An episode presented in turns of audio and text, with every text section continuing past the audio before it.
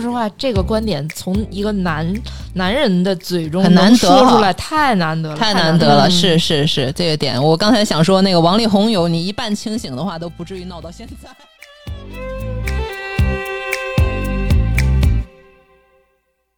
你这一下就把我们那个节目给画风给突转了，你知道吧？变成鼓励二胎了，你知道吗？鼓励三胎三胎，我一个丁克听得我无语凝噎。大家好，这里是安全出口胡聊会议室，我是 Lilian。我是老段，我是毛毛，我是思思，今天我们请来了一个新嘉宾思思，跟我们一起来聊一聊今天的话题。啊、呃但是进入主题之前，欢迎各位听众朋友呃加入我们的粉丝群。呃，微信公众号搜“安全呃什么传达室哎呀，这个第一次让第一次让丽丽口播啊，就不行啊对，”，对你你补充一下是什么？安全传达室对公众号啊，然后安全传达室。哎呀，安全传达室和我们的主播互动，加入粉丝群，可能有不定期的福利发送。哎对，嗯啊好，今天我们来聊什么呢？我们来蹭一波热点，新鲜出炉的瓜哈。大家听这个前奏都应该知道我们大概要聊什么了。嗯嗯，但是我们今天我们的角度找一个新的角度吧。就是因为这个瓜实在太大了，我们也不能都涵盖。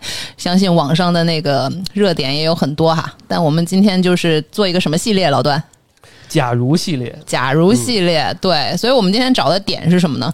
其实我就说呀，那个这事儿吧，就是像你一个员工吧，辛辛苦苦的超额完成了 KPI，然后呢，天天加班儿，然后老板突然说要炒你鱿鱼，这还不给遣散费，这搁谁谁干啊？哎然后原本有的奖金一分也不给了，对，太熟悉了，这说的好像是前一段时间我呀，所以我们今天的点就是，如果是你怎么办？然后我们三个女生就是，咱们愿不愿意做全职家庭主妇？然后给老段的问题就是，如果你媳妇儿或者是女朋友跟你说我想做全职家庭主妇，你是怎么想的？哦，对，行，谁来？毛毛先来。我啊？嗯，嗯，假如你的对，另一半要求你全职家庭主妇，嗯。首先啊，大家都知道我是一个什么性格的人，所以这肯定绝对不可能。哎，我们先聊聊什么是家庭主妇。家庭主妇现在我们是不是有一个共同的认知，就是她都干嘛？就在家待着。全职太太在家啊，收拾屋带子、做饭。孩子啊，就没单位给你交社保，自己 自己教。对自己哎，自己交自己交？真没有你可以自己交，你可以自己找个挂靠单位什么的，哦但是你嗯没有真正的但是一个全全职主妇定义就是她没有自己的事业或者收入来源，可以这么说吗？可以啊，然后就是所有的开销都要靠，要么靠男人，那要么靠自己的父母对，家里给。就伸手要钱，然后有一些比较幸福的，就可能会有保姆，然后帮自己干活，然后自己就在家可以做点自己喜欢的事儿。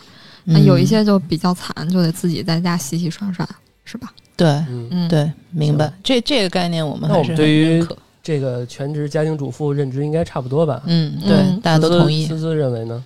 嗯。嗯，对对，我刚才还想说，我 刚才还想说，就是如果说他是在家，但是他自己可能有一些什么其他的呃工作，或者说自己个人有一些投资什么的，但是其实确实这种就不算严格意义上的全职家庭主妇。如果是嗯严格意义上来说，确实应该是毫无收入来源的那种，对吧？就是自己没有挣钱能力的那种。但是我觉得这种吧，你要是投资啊或者什么，就是等于是那种阔太太，她还是依附于夫家。就比如说哦，那个婆家就是她公公婆婆很有钱，然后那个就是给她一部分钱，她拿去投资。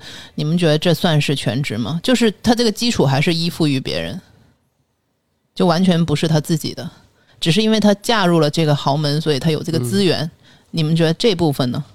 我是觉得其实不能严格意义上算，因为一个人如果能够去驾驭很大的一个财富，他能把握好什么投资啊，甚至说甚至是这种大家族、大财产的理财，其实这个本身是一个算是一个挺强的一个竞争力。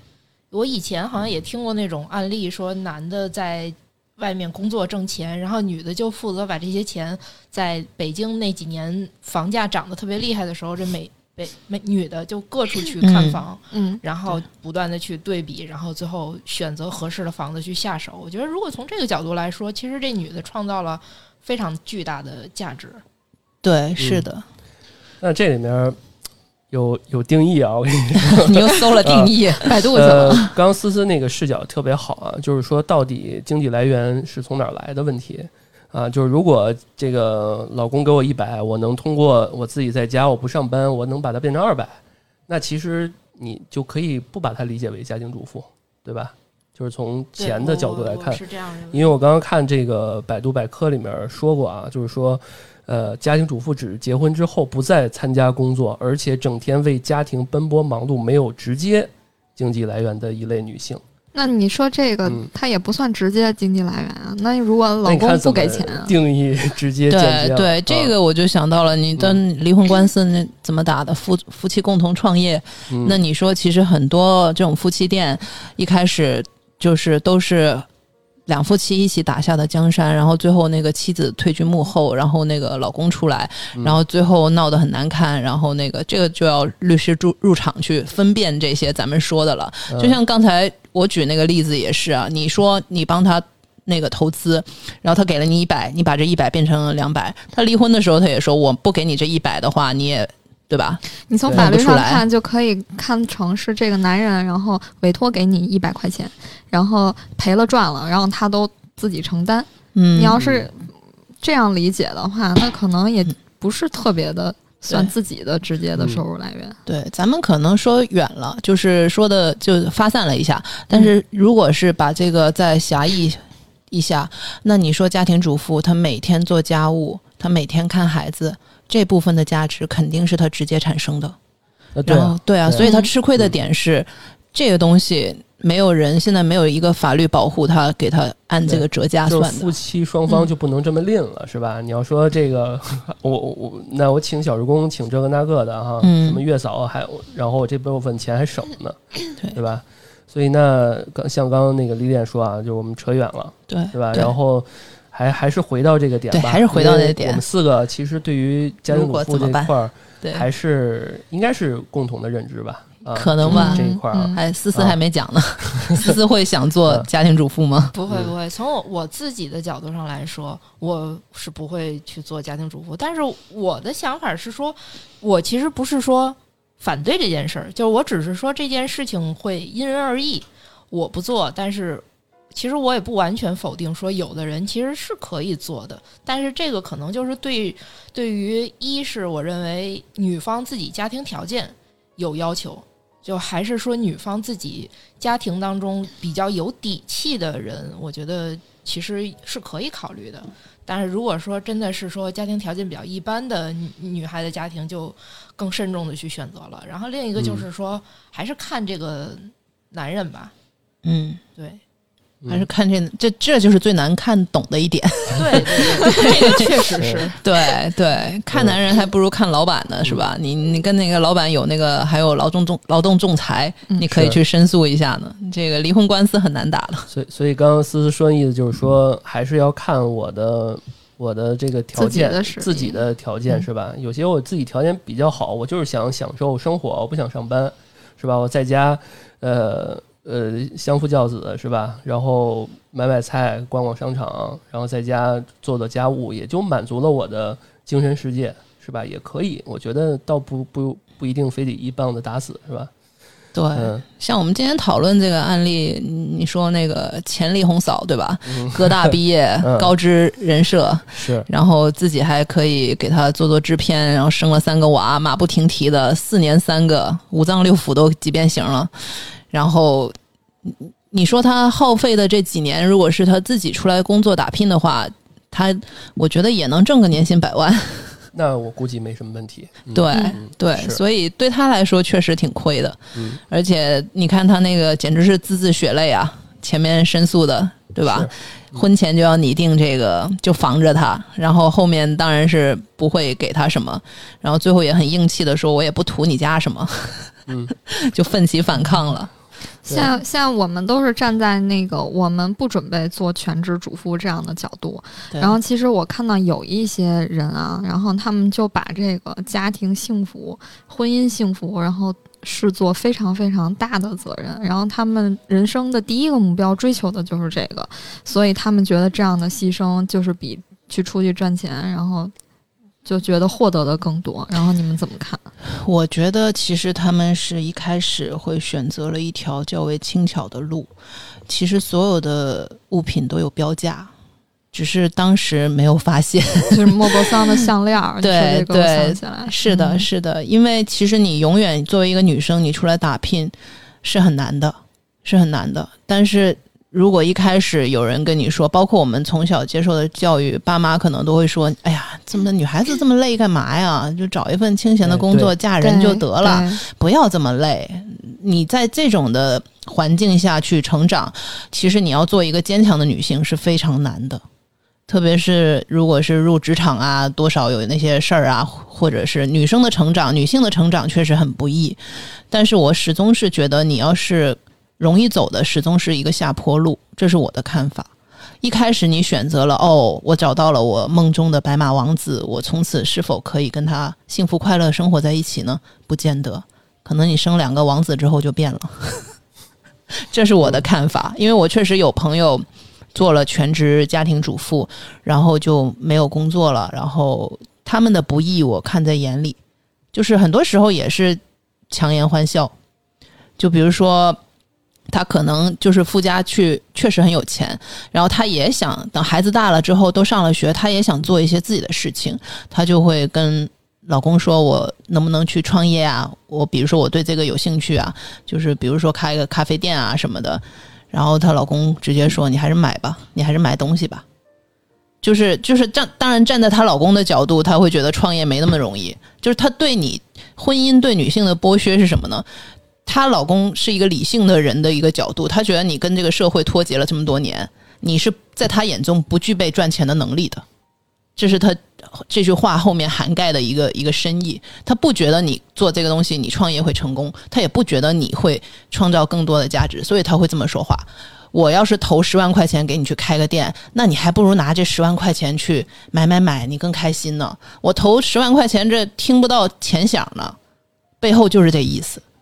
所以我们要看到的是背后的他这层的意思。你不去工作，代表着什么？代表着你这几年就是跟社会脱节了，你的社会关系切断了。是这个特非常同意。嗯对对，嗯，那还是我刚刚历练说这一段，我一直在思考啊，那个社会脱节这一块儿，嗯，你觉得怎么算是不脱节呢？就是说我去上班，对，就不去去上班是一个最简单的不嗯脱节的方法。或者是说多跟朋友去出去见见拒绝，但是现在自由职业也很多，就是嗯不是说非要早九晚五，然后必须要坐班。那你如果是自己在家的话，然后你也可以接接活儿啊，然后或者说出去，嗯、对，多见见朋友，然后社会上的一些新闻热点你多关注，我觉得这也算是一种接触嗯社会。不和社会脱节，嗯就是不要把自己封在自己的那个小家庭里。呃，那你觉得如果长时间，因为我相信刚刚丽丽说这种就是男人在外边，老公在外边拼啊什么的，然后回来女女生其实有一些自己的想法也好，或者怎么着也好，跟他交流的时候，其实普遍很多的男的啊，就是都会说，哎呀，这你别这样了，什么你又不懂，就类似于这种话。嗯你觉得这是一个社会现象问题，还是一个婚姻的问题啊？就是它是一个纯婚姻的问题吗？其实我先说我的个人观点啊，嗯我觉得这个其实是一个就是一个纯婚姻的问题，因为其实，呃，你作为男人啊，在一个婚姻里面，其实无论男的女的啊，其实都应该先把你们俩的这种沟通关系和沟通的这种呃方式先得确定好了。在结婚之前就想清楚两个人要的是什么，然后各取所需，是不是这个意思？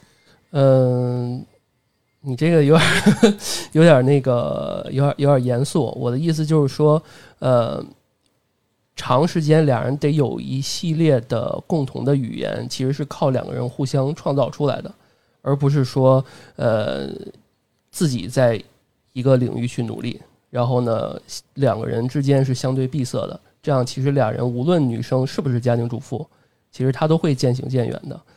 所以这个其实是我想说的一个一个问题啊，就是说家庭主妇这一块儿，是因为呃她是不是完全因为她物理上就是在家里面长时间不动而造成的很大的一个原因，还是说怎么着？我觉得是的，因为这个是你去工作是一个被动接受刺激的一个过程。嗯因为我我是一直工作的一个人，我我中间有那个空了半年吧，然后就是在找工作裸辞了，然后就是你只要是踏上了职场的话，你的被动接受这些外界的刺激也好，对你的锻炼也好，我觉得就是一个升级打怪的过程。如果你不参与到这个其中，你是很难去感受的，你是无法去就是。包括其实毛毛刚才说那些啊，你要跟朋友见呐、什么的，你这些选择的信息都不是你自己沉浸进去的，嗯，对，其实还是脱节的。就所以说，那个 有人说，那个学校里面，然后有一些什么全职妈妈，可能跟一些在职的，就是要上班的妈妈，她们那个想问题啊，那些角度啊，包括做那些事儿啊，就是完全不一样的。这个就是一个很明显的对比。因为其实如果是跟这个社会真的是深度，你工作的话，其实就等于是跟这个社会深度融入在一起。你不工作的话，其实等于是就是在自己的小圈子。对，包括我刚才举的那个例子，其实是我前同事。那你想想，他跟我没有在工作了这么多年，我们俩的话题也会变少很多，对吧？见面的时间可能也会越见越少，就是因为就是没没什么可以聊的嘛。他的圈子也变了，他的圈子可能就是全职太太。那你说，如果他的那个那个圈子一直是那样的话，那他等于是越来越远。我有一个关系比较不错的朋友，然后后来也就是联系的很少很少，因为他就自己在家嘛，然后带孩子，然后他所有的身边的朋友就基本上都是这种，然后不需要工作。都是在家带孩子，但是看上去表面看上去也过得很幸福，也很有钱，老公总是给自己钱这种的。对，就再说一个八卦吧，就是某猫 那个总裁的那个八卦嘛，你们知不知道？嗯那个闹得很大的嘛，就是。他不现在去海外部了是吧？嗯，对对对，啊哎，不，不能再那个了，我怕被那个。然后或者说，或者我们说拿那个罗子君来举例子，嗯就是一个比较好的例子。嗯，对，我的上上半生不是 什么鬼？我的前半生哦不是你的下半身，哦哦哦哦，别老想着你下半身那点事儿。没有没有，我就觉得我们刚刚前半段说的太严肃了，我稍微 可以，嗯可以，可以，嗯对，那个这样拉拉拉稍微拉回一点点啊，那个我们就既然是假如系列，我们稍微模拟模拟吧，啊，那个还是回到刚刚李典问的第一个问题，就是说你会愿意当家庭主妇吗？是吧？到我了是吧？啊，对不是那个毛毛还没说嘛？嗯说完了，他肯定不愿意啊。意啊！对，就这么简单吗？当然了，我也一直没有停止工作，而且现在还嗯希望把电台能作为自己的第二事业。嗯，对但是我我我在想一个问题啊，就是有些我们心目中或者不错的一些这个情侣哈、神仙情侣结婚了之后，其实我一开始就觉得这些女孩儿。这些女明星也好，这个成功女性也好，她们也不是愿意当愿不愿意的问题，她们是可能被迫，或者是说呃不需要等等等等的，然后最后婚姻出现问题了。我觉得你某一个时间段，然后比如说要生产，然后要哺乳，你这个时候，或者说在孩子三岁以前，然后要陪孩子，我觉得你短暂的这个时候嗯不去上班，然后在家，然后去。呃，给孩子营造一个非常好的亲子关系，我觉得这个是 OK 的。但是嗯你之后的话，随着孩子岁数也越来越大，那自己还是要出来，然后重重新过自己的生活。嗯，那你像那个像呃陈小春和应采儿这种，对吧？他们呃应呃其实很多人都知道应采儿是他在他事业最好的时候开始就是推到这个做全职妈妈了嘛，对吧？那这俩人我觉得有点势均力敌吧，就是不是一但个是，他现在也不演戏了，不怎么演了。但是他们是以夫妻档捞钱的嘛，我觉得是啊，有点像那个呃李湘、王岳伦嘛。但是哦就是，但是他那个当然是李湘更强势一点，更更牛一点。我觉得他们不是特别适合在一起比。我觉得李湘嗯会、对会对，更有实是是是，力一些。不太不太。再想一个嘛，就像那个袁咏仪跟那个张智霖，哦这样这个这个还好一点吧？OK，对对对对对是这种，就是这种娱乐圈它是特有的生态，就是你你夫妻也是一种人设，嗯，对吧？如果如果没了陈小春的话，应采儿自己出来也照样能捞钱的。没错，嗯所以他们是一个比较势均力只是说敌的状态。在那个阶段下，我我们更适合怎样的一个分配配比，我们就怎么去进行的。所以他不是一个完全意义上的家庭主妇。我觉得那个更像他是他的个人的主动选择，而不是被动选择。嗯其实我我刚才就想说，其实如果是三种夫妻模式，就以娱乐圈为例的话，嗯哪一种是最稳定的？最不稳定的一种是女强男弱，就是包括杨幂、赵丽颖，然后李湘嗯，这种是最不稳定的。女方大女主有自己的事业，就给大家证明了男人有没有都可以，那我们普通人呢？普通人的话，其实我觉得这也是一样的。也会有我觉得一定的也会风险也会不是，我觉得普通人也是，很多女强人都是。对，没有老公活得更好，比如董明珠。嗯，对，所以毛毛是想做个女强人。嗯，对，对的，毛毛是外柔内刚。嗯，行，那对历练吧。那我绝对、绝对是从里到外都是一定要工作的，死都要工作。我不退休，退休是什么？嗯我来我来分享一个故事吧，因为跟你们刚才前面说的这个情况特别像。嗯。是我刚上班的时候，那会儿我有一个呃领导，他已经做到那个地产公司的 VP 级别了，所以呃他自己的能个人能力是非常强的，然后他的挣钱能力也毋庸置疑，他自己也是呃在北京也买了别墅，然后他有两个呃孩子，然后她的老公是全职在家的，全职在家带孩子，然后她自己的个性其实就是非常的强势，她经常跟我们念叨她老公怎样怎样不好，在念的过程当中，其实我们都觉得，呃，跟这么一个人过日子实在是太不容易了。她有一个特别好玩的事儿，她说有一年有一次，她跟她老公一起看一个呃设计师的一个比赛，服装设计师，然后她就问她老公说：“你觉得哪个设计师好？”然后她说了一个，她老公说了一个，后来她说的那个。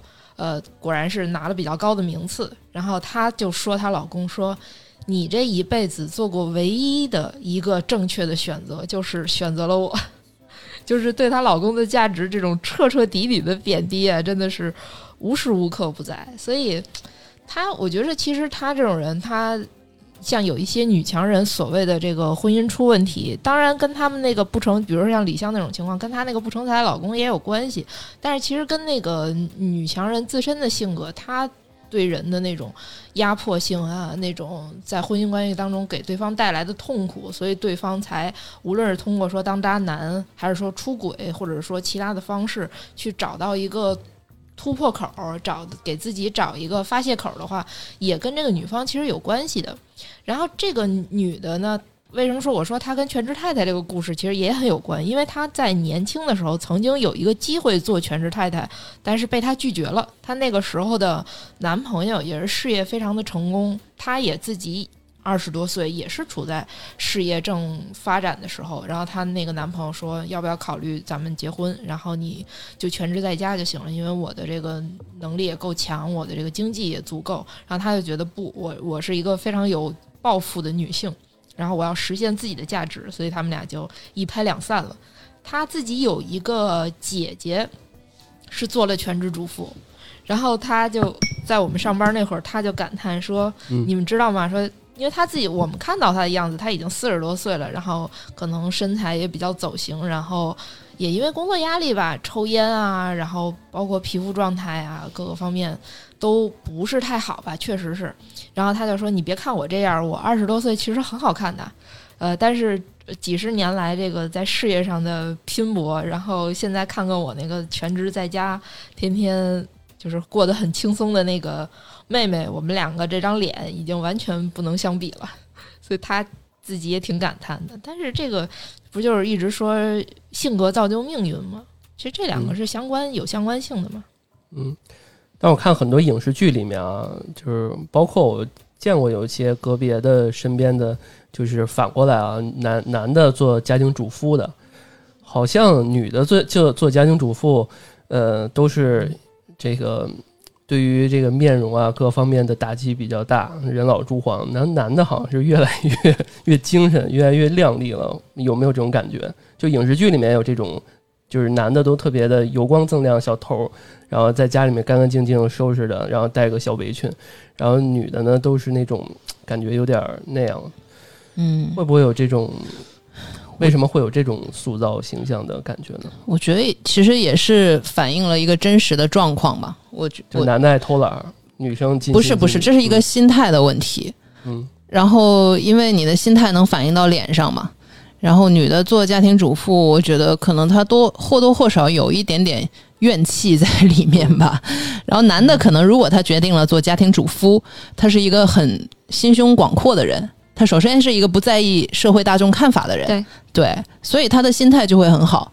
如果他一个人，所以今这个我觉得我们今天也应该提一下，就是首先你无论做什么选择，你一定要是心态好。你不能又要这个又要那个，世界上是没有东西是完美的。就像思思刚才说的啊，你一一方面你当女强人，又觉得自己啊那个操劳啊、操心呐、然后那个脸上不是什么，然后你又觉得你妹妹是个全职家庭主妇，所以天天油光水滑的，但你不可能什么都要的。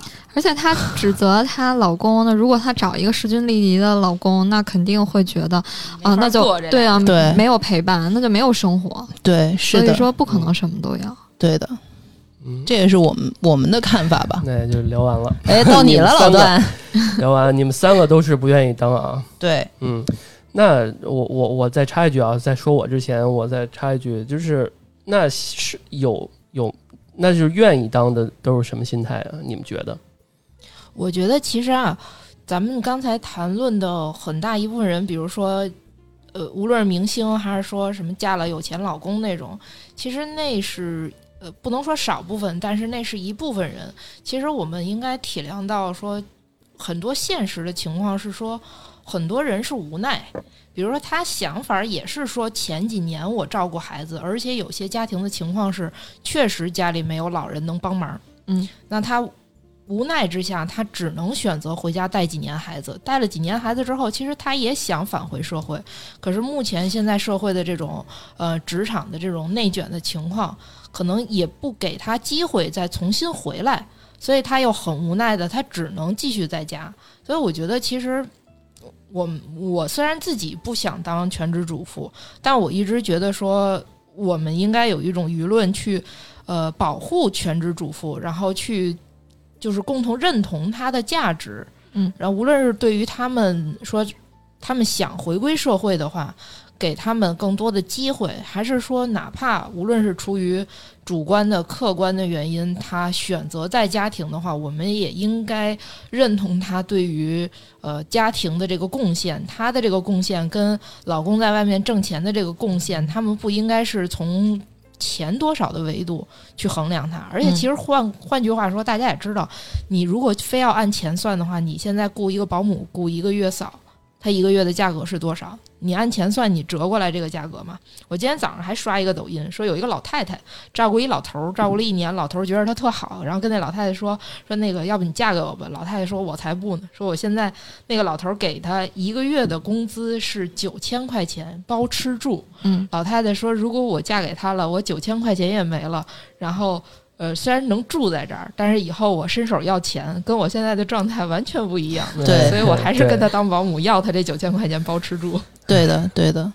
这个思思真可怜。对 思思讲这个，我就想到了，呃，你说那种情况，我之前看了一个帖子，就是一个刚出月子的妈妈在说她的那个纠结，她就是说，嗯，家里没有老人能帮忙，然后只有他自己，然后他要是雇一个全职的那个保姆的话，是七八千一个月嘛，然后他的工作目前可能也就比七八千多一点吧，嗯然后他就问大家，他要不要放弃这个工作，要不要不要回去上班，然后这样在家照顾照顾孩子，因为从钱的数上来说，你请个保姆不值嘛。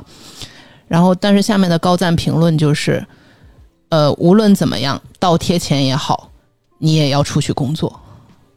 我其实我我是赞成的，因为这个东西你你不是说你永远都赚这七八千的，对，但是保姆永远都是七八千，就起码在这两三年内。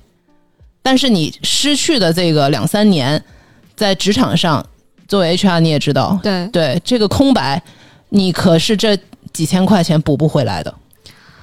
所以这条路是很难的，所以我为什么一直在说这条路是很难的？永远你选前面难的那条路，你后面会过得容易一点；永远你一开始选了相对容易一条路，后面也不见得会容易。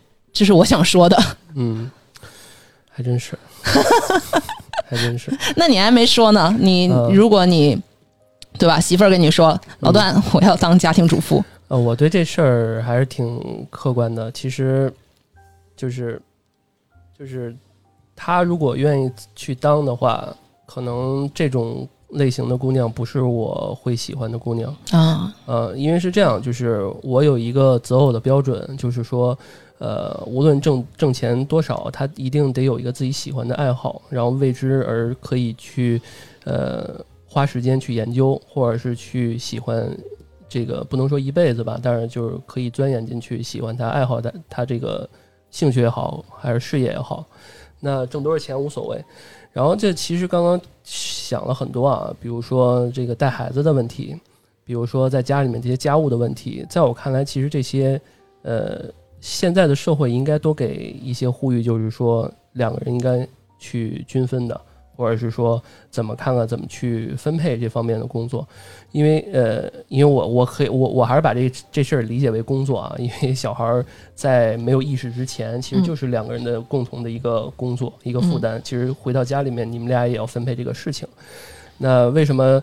呃，你你们仨刚才没说啊，就是那个所谓的什么一孕傻三年，其实不是说女孩儿这个做妈妈的会傻，是因为她其实有很多的精力，她在孩子身身上，她没有很好的休息，没有很好的睡眠，嗯所以记忆力啊和这个反应能力肯定会往下走嘛。所以我觉得这些的伤害其实是对于一个呃放弃了一定的职场和一些朋友交际，然后在这个过程中，呃受到一些损伤。我觉得这些损伤其实不该让女孩儿自己去承担嘛。嗯，然后再有一个特别重要的一个点啊，其实，呃，往往大部分的情况就是要不就是爷爷奶奶，要不就是姥姥姥爷会过来协同来看。那你长期把自己的媳妇儿放在跟老人和孩子这个这个氛围里以里，其实这里面有很多的争吵和一些情况，是你一个在上班、在天天接触前沿的这些人，其实是没法理解的。嗯所以其实是你需要通过一种方式，一是分配你们俩的工作，就是带孩子这份工作；二是及早地把你媳妇儿解放出来，然后让父母看也好，请月嫂也好。我觉得这个其实爷爷看几天，我我我小时候就是被爷爷奶奶带大的，然后父母其实是在我这个长大之后，他们俩才经常有争吵，在我之前其实争吵很少。因为我在我想，就是如果我小时候，我父父母，我母亲做家庭主妇，这个我我估计他俩早离婚了，就是因为他俩的脾气，其实如果对于看孩子这件事情来讲，很有可能有很大的分分歧。但是小时候我就跟爷爷奶奶住一块儿，所以其实巧妙地化解了他俩这个该挣钱、该工作那段时间段，所以他俩现在对于信息方面的对称程度是比较相似的，所以这就是没有没有什么太大的问题。所以这一块儿，当然了啊，那个刚刚思思讲的这个反过来啊，如果有富婆包养我的话，我还是可以愿意当家可以这样大家主妇，对啊，这个在家做做画啊，这个这个对，录录音，录录音啊，对吧？阿姨，我不想努力了。对啊，对，这个思思可能姐姐不太真好，思思可能不知道啊，我我台经常，哎，我经常说这个想法啊，对，这个这也是我的一个理想，嗯嗯，嗯，有意的听众朋友，请加入我们粉丝群。对，嗯，如果想对包养我的话啊，嗯，开玩笑啊，就是，呃，刚刚我说这个观点是这样的，就是还是希望找一个有趣的人，因为我相信有些人，呃，我之前前女友其实也是这样的，就是她其实一开始就告诉我她想当个家庭主妇，因为她做饭啊什么的各个方面她也不想上班，但嗯。是呢，我觉得这个东西你他想当了，你能不能让他当，这也是一个层面的事儿了。啊你，没有那个资金，这个对吧？有你天天，你像我一个做设计的，天天夜里边儿撸图，这个这个做图，然然后他在旁边打游戏，跟小哥哥打游戏啊，你中路、上路什么的，你也会烦，对吧？他是当家庭主妇，你是每天回家有个饭吃，然后家里面挺干净，但是这不是你想要的精神内核啊，对吧？对，嗯说的很好。老段，你刚才说对那个家庭主妇的那些理解，比如说家务的分工啊，然后不要让呃妻子夹在老人与孩子之间啊。说实话，这个观点从一个男男人的嘴中很难说出来，太难得了，太难难得了，嗯是是是，这个点我刚才想说，那个王力宏有你一半清醒的话，都不至于闹到现在。不，你看王力宏连他自己妈妈他都甩锅，啊那对，不是他就是一个没没想清楚，他就是既要这个又要那个，不能什么都不能什么头都是你拿了，对吧？我觉得李静蕾还是想的比较清楚的。你要是把这个婚姻作为一个合作关系的话，你就一直那么下去。然后他突然来了个什么？找到了真爱，然后那个把人家那个兢兢业业的那个，对吧？一个就算他是打工的，这么开了，你你正常人都要闹的呀。哎所以他是属于他想不清楚。没错儿，还是得说句特别俗的话啊，父母其实是跟你半辈子，然后呢，孩子也跟你半辈子，这媳妇儿是跟你一辈子的。对所以你不把他解放出来，你俩不不牵成一股绳儿，我觉得这个你小辈儿和你的老辈儿其实都不会幸福的。可能有的人想的是，我跟钱是一辈子的，跟其他人其他东西都跟我不是一辈子的，，比如都可以舍。对啊，包养我一下什么的。可能公众公众人物的话更更加要注重这个吧。一般人的话，那不是人生四大喜嘛？洞房花烛夜，金榜题名时，什么老婆死了，你们觉没觉得，就是从一开始今年有那么一些瓜的时候，大家都还很震惊，然后其实到现在就见见怪不怪了。那我觉得，如果公众人物总是有这种反面的教材的话，那其实会影响很多普通人的三观。对，那但我觉得，因为公众人物，特别是娱乐圈这种，呃，特别是力宏这种身家过亿的，他们的想法，我觉得一般人也很难理解。他就没吃过那苦，他就像那个王静泽那种什么，呃，真香那个那哥们儿，你让他跟我换一个，我们俩来个变形计，你让他体验我的这个上班一天，他也知道，哎，怎么去对待家庭。他没功夫有那花花肠子了。因为，因为你像我父母，我我母亲这几年身体不太好，她做手术的时候，我在外面在手术室，她在里边做手术，我在外边拿着电脑做图，嗯，对吧？就陪着她，因为我们这一代独生子女啊，没办法呀。嗯我还希望有个这个，对啊，这个说富婆，说说个题外，说句题外话啊，就是如果听到听到我们这儿的这个，听到这儿的一些我们的听众啊，就是如果你们这个还比较年轻、比较幸福的话，一定再生一个啊，就是这个让自己的孩子未来有个伴儿，然后你们等你们老了之后还能，哎，我们还要响应一下国家的号召，哇，你这个急转弯实在是太急了，都接不下去，你知道吗？对吧？这样这样你你未来啊老的时候，你你大儿子、二儿子、什么三闺女、大大闺女什么的，全都能一哎一起啊！你这一下就把我们那个节目给画风给突转了，你知道吧？变成鼓励二胎了，你知道吗？鼓励三胎，三胎我一个丁克听得我无语凝噎。丝丝进套了，感觉本来不是说一下那个独立女性吗？怎么变成这样了？对，所以我救不回来了。这帮人还是没，这帮明星还没吃过什么苦啊啊！我觉得还是得让他们吃吃苦。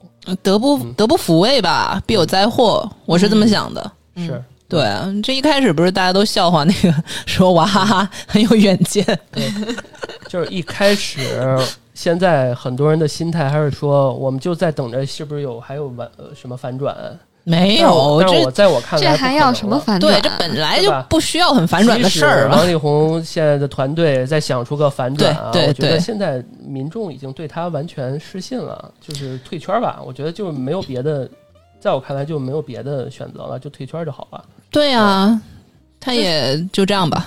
嗯嗯，其实你看，这个就是社会大众的想法跟公众的，就是持续负面的影响力。刚才毛毛说的这个，就是相辅相成的嘛。就是这代表了一种公众的想法，就是大家其实现在是非常相信，嗯、这些男性，如果尤其是一个男性，当他又拥有了权或者是钱嗯这些东西的时候，大家就愿意已经相信了，默认了，说确实这件事情是太高几率去发生的。嗯嗯那为什么形成了这样呢？其实也是因为整个社社会的这种作风，我们看到了太多事情。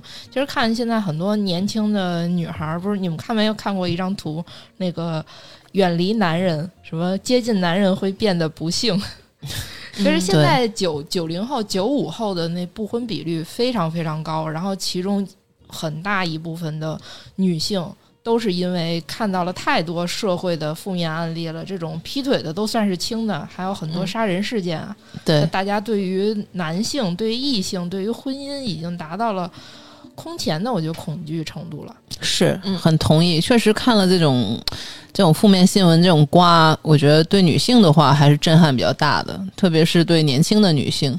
特别是很多人可能粉了他很多年，然后什么所谓的优质偶像，还有有一些比较年轻的人，然后他们最初还是对爱情，然后对婚姻有一些憧憬，然后你看到越来越多的这种现实的狗血事件发生的话，那你就会容易产生更多的怀疑。，对对，嗯是的，看他也变得猥琐了起来。所以希望娱乐圈还是干净一些。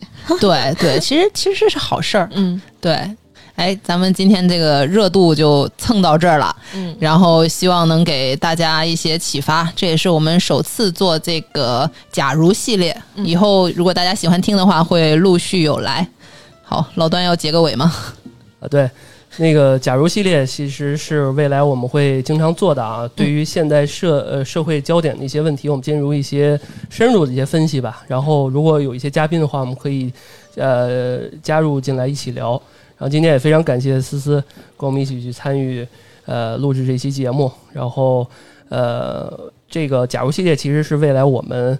呃，针对于我们胡聊会议室以外的这个嘻嘻嘻哈哈类型的节目之外的，热度系列，谢谢力宏。啊，对，呃，所以对，所以这一块儿，呃，希望大家喜欢这种节目吧，啊，然后、那就这样，我们这期好，谢谢，好拜拜。好，感谢大家收听我们的安全出口啊，这里是胡聊会议室，我是老段，我是 Lilian，我是毛毛。我是思思，好，我们下期再见，拜拜。拜拜。嗯老魏，你来晚了，你你应该哦，hello，你应该参与一下这期节目，你一个已婚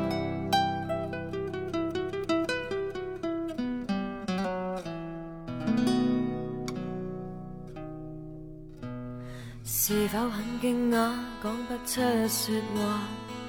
沒錯，我是说你想分手嗎？曾給你驯服都就像绵羊，何解會反咬你一下？你知嗎？也許該反省，不應再說話。被放棄的我，應有自保吗？如果我曾是個壞牧羊，否再让我试一下，抱一下？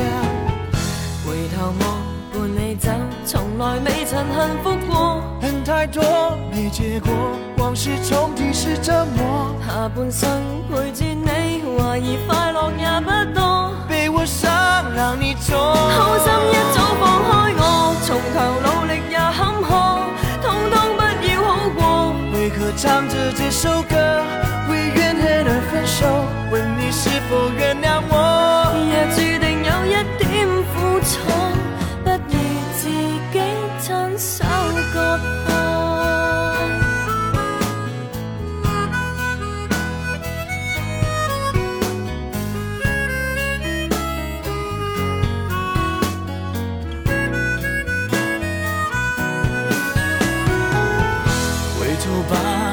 走，不要这样离开我。恨太多沒結果，往事重提是折磨。下半生陪住你，懷疑快樂也不多，沒有心別再拖，好心一早放開我，從頭努力也坎坷，通通不要好過。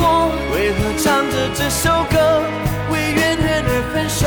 問你是否原諒我？若勉強也分到，不